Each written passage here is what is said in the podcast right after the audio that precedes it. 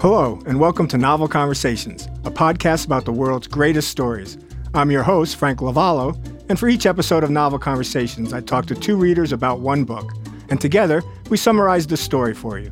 We introduce you to the characters, we tell you what happens to them, and we read from the book along the way. So if you love hearing a good story, you're in the right place. This episode's conversation is about the novel My Antonia by Willa Cather, and I'm joined by our Novel Conversations readers, Katie Smith and Megan Canty. Megan, Katie, welcome. Thank you. Thanks so much. Hi, Frank. Glad to have you guys both here. Uh, before we get started on our conversation, let me let me just ask you about the name of our title character. In my head, I've been reading her as Antonia, a woman I know whose education and knowledge of literature I respect learned from her professor, Antonia. Katie, what do you hear when you say it, or how do you say it? I've been reading it with a stress right at the front, Antonia. Antonia. And then how about you, Megan? Similar to um, what your friend reported, um, I've always said Antonia. Antonia. Okay, well, with that out of the way, let me give you a quick summary of My Antonia by Willa Cather.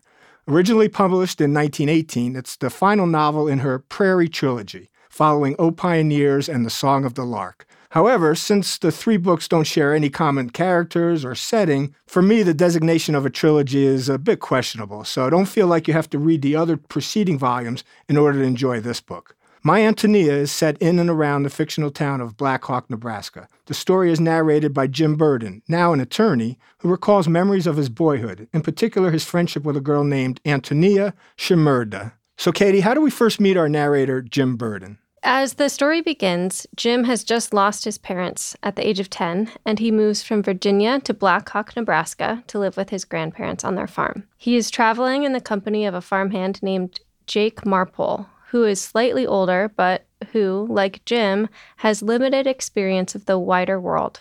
On the train out west, he encounters the Shimerda family, just arriving from Bohemia, who, it turns out, will be his new neighbors in Black Hawk. Megan, and who are the Shimerdas? The Shimerdas are a proud and hardworking family from Bohemia, um, which is part of today's Czech Republic. Among this Bohemian family, the only one who speaks any English is Antonia. She's a young girl about Jim's age. There's also an older son named Ambrosch and a younger sister named Yulka. And once the train reaches Black Hawk, Jim and Jake disembark, and one of the Burden's hired men, an Otto Fuchs, meets them. Before departing for the Burden farm, though, Jim observes the Shimerdas preparing to set off as well. This is where we get our first feel for the distinctive writing style of Willa Cather, as she describes the emptiness of the Nebraska landscape at night using her trademark short sentences and lack of emotion while describing a place. Probably my favorite part of her writing is her descriptions of landscapes and uh, and the vastness of Nebraska and, and other places that she's written about. And as as you said, this landscape overwhelms Jim as he travels in the jolting wagon. And then over the next couple of days, as Jim settles in, he explores his new surroundings and the landscape uh, around the farm, all magnificently described, as I said, by Willa Cather. And Katie, how do the Burdens spend their days and evenings? Well, in the evenings, Missus Burden prepares the evening meal, while Jake talks about Virginia and Otto tells stories of the ponies and the cattle to Jim. And they always conclude their evening with some family prayers. Jim does settle into this routine, Katie, but the routine changes on Jim's first Sunday in Black Hawk. Yes, on Sunday, the Burdens head out to greet their new Bohemian neighbors. Missus Burden explains that someone took advantage of the Shimerdas when they decided to move to Black Hawk by overcharging for a farmhouse not suited to the harsh Nebraska winters. Missus Shimerda greets the Burdens upon arrival, and Missus Burden presents her with some loaves of bread. They exchange greetings, and the adults begin talking. And at that point, um, Jim and Antonia run off to play with her younger sister Yulka trailing behind them, as younger sisters are wont to do. Um, as they wander through the grass, Jim actually teaches Antonia a few uh, English words. And at the conclusion of the evening, when the Burdens are preparing to depart, Mister Shimerda entreats Missus Burden to please teach English to Antonia. He does. Jim starts to take long pony rides around the landscape, and he brings Antonia with him. And that's when they really begin their first English lessons. And Antonia loves to help Missus Burden around the house, and that's an opportunity that Jim takes to help continue her lessons. And on one of these rides, Antonia takes Jim to visit a pair of Russian immigrants whom her family has befriended, Russian Pavel and Russian Peter. Katie, do you want to tell me about Russian Pavel? Sure. Russian Pavel is a tall, gaunt, nervous man. He has been ostracized and forced to leave his native Russia after a frightful incident involving a wolf attack on a wedding party. And Megan, Russian Peter? Russian Peter is Pavel's housemate. Uh, he's a fat, happy man, as he's described. Uh, like Pavel, Peter was also forced into exile from his native Russia following the wolf attack on a wedding party. Peter eventually finds himself severely in debt and sells off his belongings, leaving America for a job as a cook in a Russian labor camp. All right, uh, ladies, who wants to tell me about the story of the wolves? I would love to. Antonia explains the story to Jim on their ride home. When Pavel and Peter were living in Russia, they attended a winter wedding party between a mutual friend and a girl from a neighboring town. On the ride home from the wedding, a pack of wolves attacked the wedding party in their sledges. Everyone perished, with the exception of Pavel and Peter, who were driving the sledge that carried the newly married couple. In a frantic effort to lighten the sledge's load and increase its speed so they could escape, Pavel had thrown the newly married couple to the wolves. The shame of this incident drove Pavel and Peter from their hometown and later from Russia. The memory of the horror of that evening plagues both Pavel and Peter, um, and the story of their background gives us another view of immigrant life uh, different from Antonia's family and demonstrates a, a real fierce will to survive no matter what the circumstances.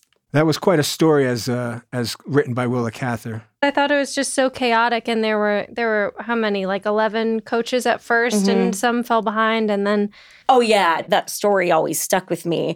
I remember that being one of the first parts, the first time I read the novel, where like, where you see that. It's like, you know, you see Antonia's family and everybody is, you mm-hmm. know, pretty positive and stuff, and then you see this very different perspective. Well, and, and you also, you know, when you think it can't be any worse than what the Shimerdas are going through, right? it, yeah. it is. Yeah. There's another set of people or family, right, that went through even worse, right?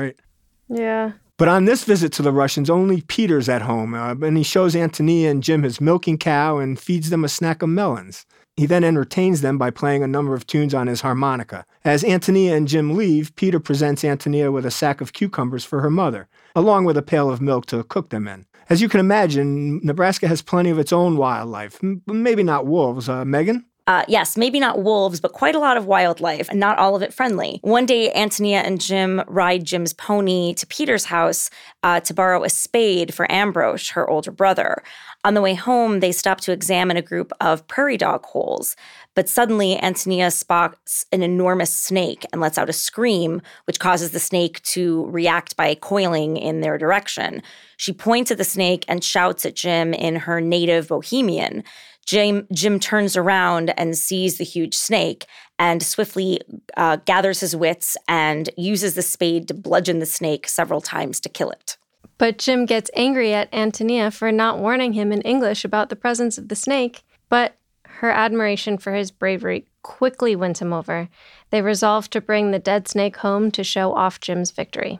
The size of the snake impressed everyone, including Jim's elders, and Antonia derives great pleasure from relating the story to all interested listeners. And Katie, it's about this time in the story that Willa Cather gives us a bit of a foreshadowing. At least that's how I read it. On another one of their rides in late fall, near sunset, Antonia and Jim encounter Mister Shimerda, who has recently caught three rabbits. His bounty will provide food for the family and a winter hat for Antonia. Jim notes that Mister Shimerda seems sad, which leaves a deep impression on him. As daylight wanes, the Shimerdas return to their farm, and Jim races his shadow home. I think that's a great line. Jim races his shadow Me home. Me too. I love that. But with winter approaching, things are not going very well for the Russians. Peter and Pavel have fallen upon hard times. Peter finds himself deeply in debt to a Black Hawk money lender named Wick Cutter, and Pavel seriously injures himself in a fall. When Peter arrives at the Burdens to ask the Shimerdas, who were visiting, for help, Jim decides to accompany Antonia and her father to the Russians' farm. When they arrive, it's after nightfall, and they find Pavel lying incapacitated. Frantic preoccupation with the wolves punctuates his illness. The memory of the horror of that evening plagues both Pavel and Peter, and Pavel dies mere days after Antonia and Jim's visit. And with Pavel gone, Peter sells everything he owns, leaves and leaves America. And Mister Shimerda thus quickly loses two of the only friends he had made in the country. And we get a window into just how harsh immigrant life on the prairie really was. But Megan, it's not just the harshness uh, of life on the prairie. Once some of these immigrants get to the prairie, there are men preying on them as well as some of these wild anim- animals that we've already mentioned, like Wick Cutter. Peter didn't sell everything. He ate all his melons before he left. That's right. That's right. He did. He sat down. Uh, he sat down, surrounded by them, and ate every single one of them. Uh, you're right, Katie. You know what? Let's stop here and take a break. And when we come back, we'll talk about winter in Nebraska and continue our conversation. We'll be right back. Hi there. I'm Heather Drago. And I'm Sarah Saunders.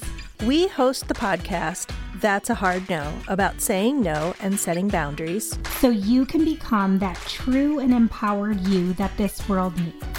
Saying no isn't just okay. It's the key to living an authentic, fulfilling life. I'm a licensed professional clinical counselor. So while this podcast is in no way a replacement for one-on-one therapy, I suppose I know what I'm talking about. I'd say so.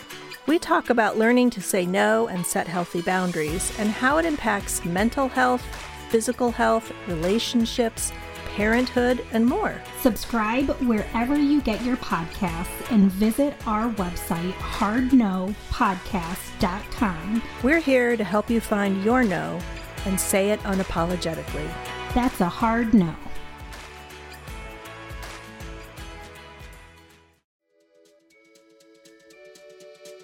Welcome back.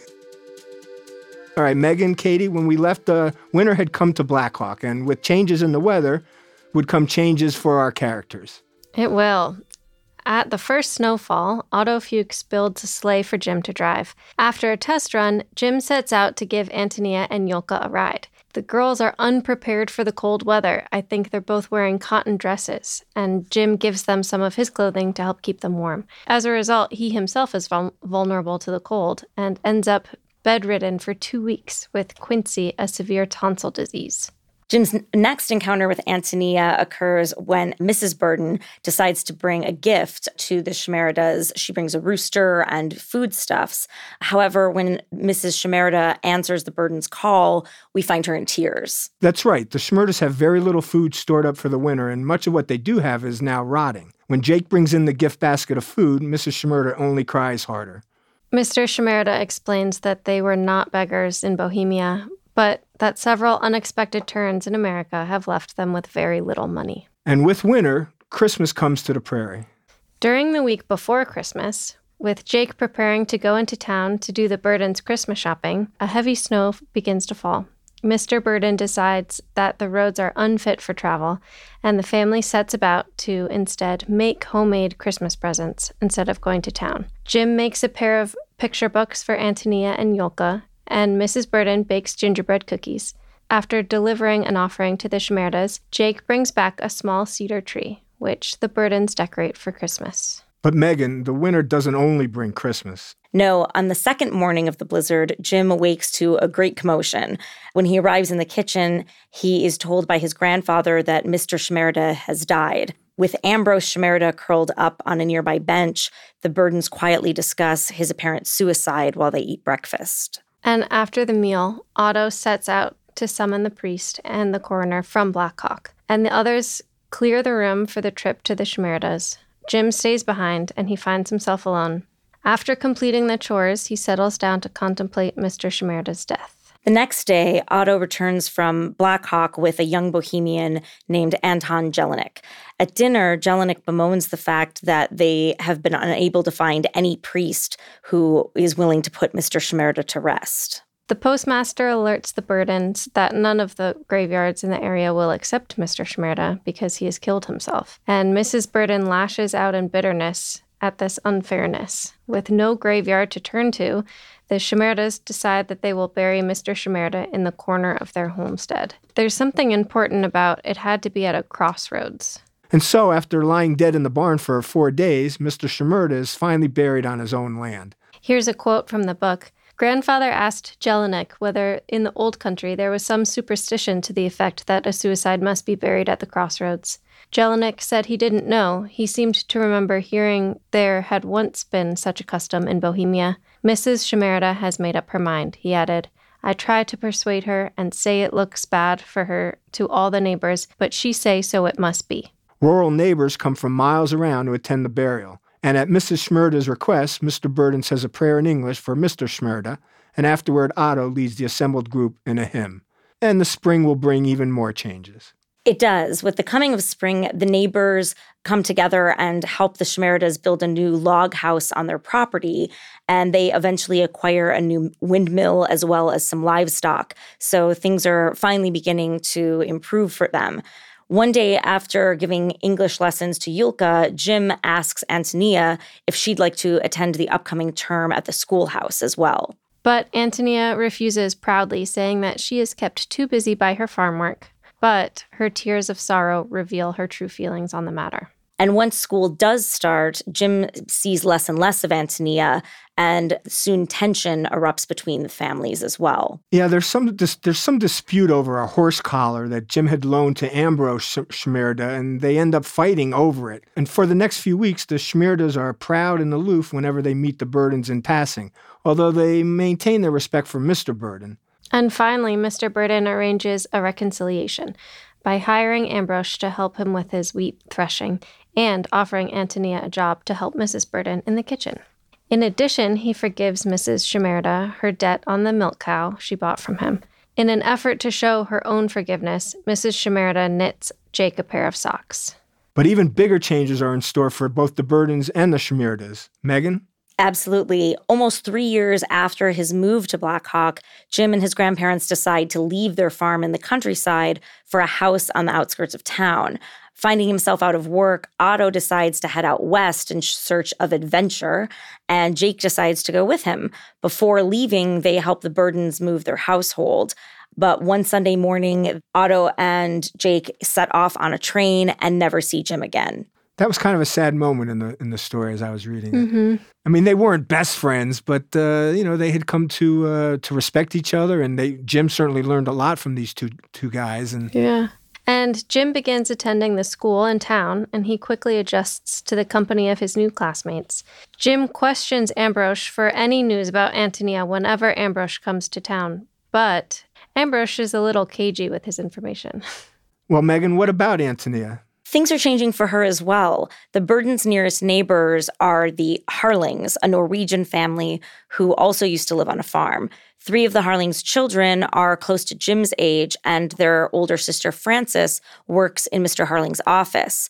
In August, the Harlings' cook leaves them, and Missus Burden convinces them to hire Antonia in her place. And with her warm personality and easy way, Antonia is right at home among all the Harlings. And she soon settles into a regular routine. And once she's in a routine, we quickly meet some new characters, Lena Lingard and the Vanni family. Megan, do you want to tell me about Lena Lingard? Sure. Lena is a local farm girl who has come to announce that she's also found work in town as a dressmaker. She and Jim become friendly and over time close and then even closer. And Katie, the Vanni family? The Vannis are an Italian family who arrive Finally. in who arrive in town with a dancing pavilion and begin giving dancing lessons. The pavilion quickly becomes a center of town life, especially on Saturday nights when the dancing carries on until midnight. And it's with the advent of this dancing hall and this dancing till midnight that uh, we get a discussion from Jim about the social mores in Black Hawk. Megan, you want to tell us a little bit about what Jim thinks? Yeah, and this is an interesting part because we've been observing how the social structures work, but no one's really come out and said it directly until Jim uh, tells us a little bit more about it in this section. That's a good point. Jim claims that all of the socially respectable boys are secretly attracted to the country girls who came to Black Hawk as hired girls. But because of the town's extremely rigid social hierarchy, none of those town boys feels comfortable actually dating one of these hired girls. For his part, Jim finds the hired girls more interesting and worthwhile than the townsfolk and begins to spend time with them, receiving general disapproval from the community. And Megan, these troublesome girls, they include Lena and Antonia, don't they? Yes, they do. Over time, Antonia begins to be noticed more and more at the pavilion, and thoughts of dancing soon uh, start to preoccupy her waking hours. Trouble starts after a boy who is engaged attempts to kiss Antonia on the Harling's back porch. Although Antonia manages to fight him off, Mister Harling presents her with an ultimatum. She has to quit dancing or she had better look for work elsewhere. The ever-indignant Antonia decides to take her chances on her own and announces her plan to find work with Wick Cutter, the local moneylenderer. Distraught, Missus Harling tells Antonia that she cannot speak to her if she works for the Cutters. Antonia insists on keeping her independence, and she leaves the Harlings. Right, and Jim describes the Cutters as a detestable Black Hawk couple, generally loathed by the populace. Wick Cutter is a devious moneylender who makes his money by manipulating farmers like the Shimerdas and the Russians into accepting unwise loans, and Missus Cutter is a hideous shrew. The Cutters do not even get along with each other, and their epic arguments are legendary throughout the town. Megan, how do things work out for Antonia? Once she's set up at the Cutters, Antonia spends even more time and energy on her new social life. She begins to sew her own outfits and parades around town with Lena and several of the other hired girls. Now, a senior in high school, Jim sometimes travels around with them. But when Jim's reputation is brought into question, he's forced to look elsewhere for diversion. But he quickly finds that very few diversions are to be found in Black Hawk. There's not a lot of options. And eager to find an alternative, Jim resolves to attend the Saturday night dances at the Firemen's Hall, sneaking out of the house after his grandparents have fallen asleep. One evening, after a night of dancing, Jim walks Antonia back to the Cutters. When he asks for a kiss and goes a little farther than Antonia expects, she scolds him for his brazenness. Jim, pleased at her show of virtue, walks home with his heart full of her. All right, a short time later, though, Jim notices that his grandmother's been crying. Apparently, she's learned of his secret journeys to the Fireman's Hall dances, and she's ashamed of his deceitfulness. In an attempt to atone for his actions, Jim swears off the dances, but he finds himself lonely again as a result. Finally, at his high school commencement, Jim gives an oration that the crowd receives wonderfully. Afterward, Antonia breathlessly congratulates him and is moved to tears when he declares that he dedicated the oration to her father. And Jim is thrilled with his success. Um, I think that it opens up, you know, the idea that there are more opportunities out in the world for him after feeling so stifled. And he begins to think about life beyond the prairie. So during the summer, he commits himself to a rigorous study schedule in preparation for his upcoming university studies. Books, books, and then more books. But what about Antonia? Antonia continues to work for the Cutters. And in late August, they leave town and leave her alone to house sit.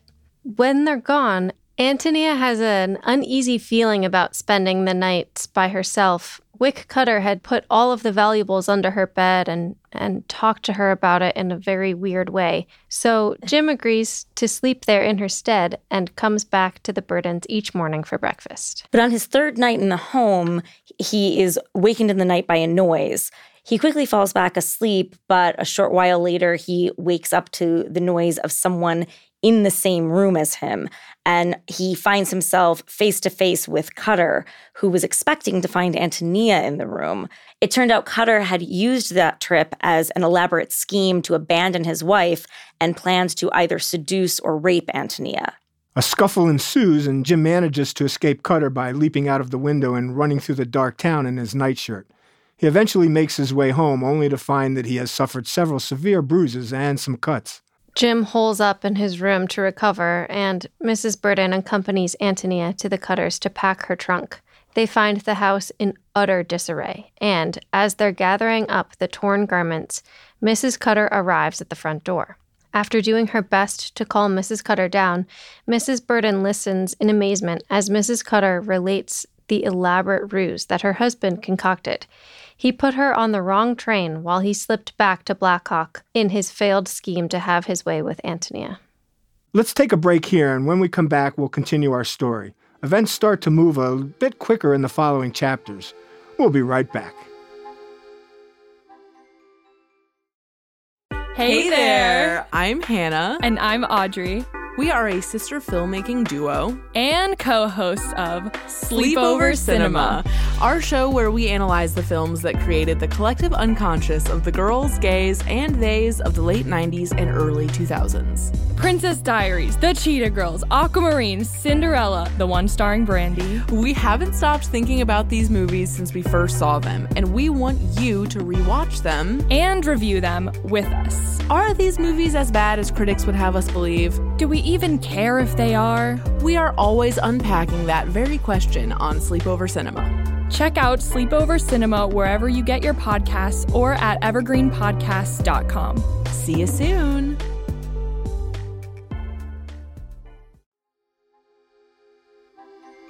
And we're back. All right, ladies, when we took our break, I said events move a bit quickly in these next chapters. Jim goes to the university in Lincoln where he meets Gaston Cleric, a fellow student, and more importantly to Jim, Lena Lingard pays him a visit. Megan, what is Lena doing in Lincoln, Nebraska? Lena is someone who's always wanted a bigger life, a life beyond the simple prairie life that she grew up with.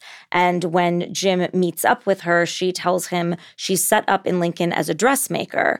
And she describes all the details of her business affairs and is obviously very excited at this new venture in her life. Well, Megan, I'm sure he asks her about Antonia. He does. And Lena explains that Antonia has begun working with Missus Gardner at the hotel and is also engaged to a Larry Donovan. Huh. Katie, how does Jim take that news? Well, he greets this news with a mixture of pleasure and dismay, and he mentions an urge to go home and take care of her. But Lena changes the subject to the theater, and Jim asks if she would like to get together for a theater outing in the near future. Lena agrees to this proposal and departs as quickly as she came in. I'm sure she wanted to change that subject. She leaves Jim among his books in the solitude of his study, but they do start a relationship. They do. Throughout the spring, Jim and Lena attend a series of plays together. In addition to spending time with Lena at the theater, Jim visits her regularly at her dressmaking shop and takes Sunday breakfasts with her at her apartment. And as the weeks wear on, Jim becomes less interested in his classes and spends more and more time hanging out with Lena and her circle. But not really for long. No. Near the end of the academic turn, his friend Gaston Cleric informs him that he has accepted an instructorship at Harvard College and actually wants Jim to accompany him east. After receiving uh, his grandfather's blessing, Jim decides to leave Lincoln and visits Lena to tell her of his decision. And Katie, how does Lena take that uh, news? Well, while she was sad to hear the news, she makes no attempt to hold him back. When the term ends, Jim returns home to be with his grandparents for a few weeks. He then makes a visit to his relatives in Virginia before joining Cleric in Boston. And events continue to move along. They do. Jim completes his academic program at Harvard in just two years, and he then returns to Black Hawk for a summer vacation before uh, beginning law school. And as readers, we finally get caught up with Antonia. Her life has taken some turns as well. Katie, will you start Antonia's story? Sure. Jim knows that Larry Donovan never married Antonia and that he left her with a child. Jim thinks bitterly of Antonia's lot, lamenting her misfortune. He hates to think that anyone sees her with an eye of pity. And now he learns her full story. Megan? Jim learns that Larry Donovan took a job as a train conductor and moved to Denver. Antonia was initially discouraged, but she quickly placed her doubts behind her. When the time to depart came, Ambrosch helped Antonia pack up and drove her into Black Hawk to board the night train for Denver. And after receiving a couple of initial communications from Denver confirming Antonia's safe arrival, the Shimerdas heard nothing from her for several weeks. Then, suddenly, she reappeared at home one day, unmarried and devastated by Donovan's desertion of her. Apparently, he ran off to Mexico to seek some fortune. And that winter, she had a child, to the surprise of her family, who had not observed her pregnancy because of the loose and bulky clothing that she had taken to wearing. Antonia's baby is nearly two years old now and is a very healthy and strong. Well, do Jim and Antonia finally meet again? They do. The next afternoon, Jim walks over to the Shimerdas. After Yulka shows him Antonia's baby, he walks out to the field to speak to Antonia. They meet clasp hands, and walk together to the site of Mister Shimerda's grave. Jim tells her his plan for law school and of his life in the East. Antonia tells him of her resolution to bring her daughter up into the world. I think we all know how this is going to end, don't we, Megan? At the edge of the field, Antonia and Jim part ways, but Jim promises her that he will return, and Antonia, in exchange, promises that she will remember him always. And after this beautiful conversation that they have, Jim walks back to his old farmhouse alone uh, at dark and has the sense of two young children running along beside him. You know, another one of those great Willa Cather lines, the way mentioned earlier that Jim runs, uh, tries to run with his shadow, and now he feels that he's got these two young children, clearly Jim and Antonia, uh, running beside him. Guys, I got to admit, I thought he was going to stay, and I thought they were going to get married. But uh, let's take a final break now and then head into our last segment. We'll finish our story, and then we can all share a moment or a character or a quote that we haven't had a chance to talk about yet. We'll be right back.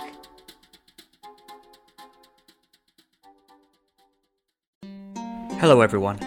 My name is Tom Kearns, and I host the Anglo-Saxon England podcast, where I cover the history and culture of England from the departure of the Romans in the fifth century to the Norman conquest in ten sixty-six. So far, we've surveyed the collapse of Roman rule in Britain, the migration of the Anglo-Saxons, and the history of Northumbria from its beginnings in the mists of legend to its destruction at the hands of Viking raiders in the ninth century. I hope you'll come and give it a go.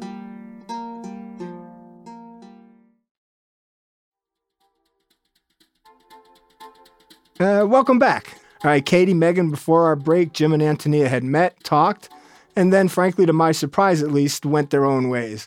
Now time really moves in these final chapters. It sure does. All of a sudden, it's twenty years later, and Jim is a lawyer in New York, heading home from a business trip out west. He decides to stop in Black Hawk to see Antonia, of whom he has heard almost nothing in the intervening period, except that she is married a fellow Bohemian named Anton Cuzak and is raising a large family. When Jim's buggy arrives at the, the Cuzak farm, Jim is led up to the house by two young boys, and then he's welcomed into the kitchen by two older girls. As he's preparing to sit down, Antonia enters the room, but initially she fails to recognize him. When she does, though, she is overcome with a rush of emotion and calls out to gather her children around her. Uh, introductions are made among everyone, and Antonia and Jim sit down in the kitchen to discuss old times and new times. Apparently, Antonia's husband, Anton Cuzak, is away overnight shopping in town. After spending the day touring the farm and the orchards, Antonia invites Jim to stay the night with them. Jim expresses his wish to sleep in the haymow with her sons, and Antonia goes off to prepare supper while Jim heads out to milk the cows with the boys. And after supper, there's a lot of talk and a lot of reminiscing, and then Antonia brings out a box of photographs and tells stories until about eleven o'clock, when Jim and the boys retire to the barn. The boys' giggles quickly give way to slumber, but Jim lays awake late into the night thinking of Antonia. And the next afternoon, Cuzak returns with his oldest son and introduces him to Jim. As Antonia serves a supper of geese and apples, the talk turns to Black Hawk and eventually to the story of the violent murder-suicide involving Wick Cutter and his wife. After the meal, Cuzak and Jim take a walk into the orchard, and Cuzak recounts for Jim the details of his early life. Confessing a loneliness for his old haunt in Bohemia and Vienna, Cuzak explains that the warmth of Antonia's love and the energy of his large family has kept him free from despair. And the following day, after dinner, Jim leaves the Cuzaks. In Black Hawk, Jim is disappointed by the unfamiliar town. It's really changed uh, since he was there as a, as a boy. Toward evening, though, Jim walks out beyond the outskirts of town and finds himself at home again. In his wanderings, he comes upon the first bit of the old road that leads out to the country farms. Although the track has largely been plowed under, Jim easily recognizes the way. He sits down by the overgrowth and watches the haystacks glowing in the evening sun. And so ends our novel, My Antonia by Willa Cather, appropriately with a final, beautiful description of the landscape as Jim sees it uh, that evening watching the uh, haystacks. All right, Katie, Megan, now I'd like to ask the two of you to share a moment or a character or perhaps a quote that we haven't had a chance to talk about yet. Katie, do you have something for us? I do. We've touched on Willa Cather's beautiful writing style already, and I think one thing in particular that she does is she'll just, half a sentence will be just this beautiful image wrapped up almost in a package for you. But one thing that I thought about while reading this is the whole book is about My Antonia, but we don't really get a lot of descriptions of her and who she is as a person. Uh, but one of my favorite parts of the entire book is describing her and comparing her to um, Missus Harling. So I wanted to read that paragraph. Please, do you have those lines? There was a basic harmony between Antonia and her mistress. They had strong, independent natures, both of them. They knew what they liked and were not always trying to imitate other people. They loved children and animals and music and rough play and digging in the earth. They liked to prepare rich, hearty food and to see people eat it, to make up soft white beds and to see youngsters asleep in them. They ridiculed conceited people and were quick to help unfortunate ones. Deep down in each of them, there was a kind of hearty joviality, a relish for life, not over-delicate, but very invigorating. I never tried to define it, but I was distinctly conscious of it. I could not imagine Antonia's living for a week in any other house in Black Hawk than the Harlings. Those are some good lines. Thanks for sharing those. Megan, do you have something for us? Yeah, um, the the most beautiful aspect of the novel to me, or the most poignant aspect, is, you know, the fact that Jim so values clinging to his memories of childhood and to those experiences, and he seems to have a, a fear of sullying those or disturbing them with the reality of the present or of being an adult. And I think that um, near the end, there's a, a beautiful passage where he comes to understand, uh, you know, the value of the present and that there isn't anything lost by having relationships evolve and by evolving yourself. He says, Antonia had always been one to leave images in the mind that did not fade, that grew stronger with time. In my memory, there was a succession of such pictures, fixed there like the old woodcuts of one's first primer. She lent herself to immemorial human attitudes, which we recognize by instinct as universal and true. She was a battered woman now, not a lovely girl, but she still had that something which fires the imagination, could still stop one's breath for a moment by a look or a gesture. All the strong things of her heart came out in her body that had been so tireless in serving generous emotions. Some beautiful writing by Willa Cather. Um, I don't have any particular lines that I want to read. I do want to piggyback on a couple of things, though, that, that Katie mentioned. Again, I've mentioned it before. We've all mentioned it before. The writing about the landscapes and the weather as it approaches and comes through the prairie, just the way Willa writes about the environment and what people are seeing, uh, I just find fascinating. And I find that fascinating in all of her novels. I'm particularly familiar with her a book, Death Comes for the Archbishop, written in, uh, in the Southwest uh, uh, of our, our country. As a matter of fact, we recorded that novel uh, in season eight, uh, Death Comes for the Archbishop by Willa Cather. She has some amazing ways of describing the environment as she sees it, whether it's the prairies of Nebraska or the deserts of the Southwest.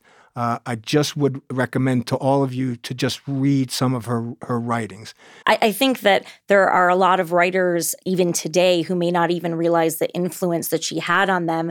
You know, she was really one of the first writers where landscape or a particular place is almost another character in the story with the importance that she attributes to it. That's a great point. I, I wish I had said it, that uh, she, she turns the landscape in, into one of her characters. Uh, uh, a great point. And then, Katie, I also want to come back to you with, as you said, we don't get a lot about Antonia herself, but throughout the book, I came to really like and respect Jim Burden. And if Jim Burden sees something in Antonia, he may not have to describe it to us, but I'll take his word for it. I, I do trust Jim. I trust his visions. I trust his thoughts. Uh, so I I see Antonia through his eyes. And, and for me, that was sufficient in this in this novel. I like the way you said that, yeah. All right, guys, with, with those last comments, I'd like to end our conversation about My Antonia by Willa Cather. Megan, Katie, I do want to thank both of you for coming in and having this conversation with me today. I hope you enjoyed it as much as I did. Always, Frank. Yeah, a fantastic, fantastic conversation about a fantastic novel. Hope to have a conversation with both of you again very, very soon. I'm Frank Lovallo, and you've been listening to Novel Conversations. Thanks for listening to Novel Conversations. If you're enjoying the show, please give us a five-star review wherever you listen to podcasts. You can find us on Instagram at Novel Conversations. Follow us to stay up to date on upcoming episodes and in anything else we've got in the works.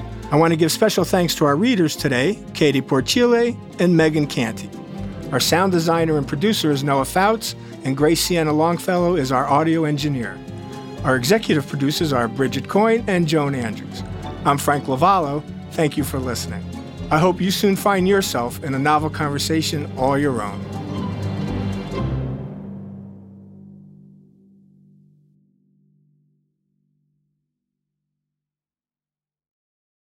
Bonjour, this is Fabulously Delicious, the French food podcast. I'm Andrew Pryor, and every week I bring you the wonderful and fabulous people involved in French food, whether they're here in France like me or from around the world. Each week, we dive into a specific topic, be it a French dish, an ingredient, or a French cuisine cooking technique. My guests are all about French food, so come join me on Fabulously Delicious, the French food podcast. Bon app. This podcast was produced with the support of the Ohio Motion Picture Tax Credit and in partnership with the Ohio Development Services Agency.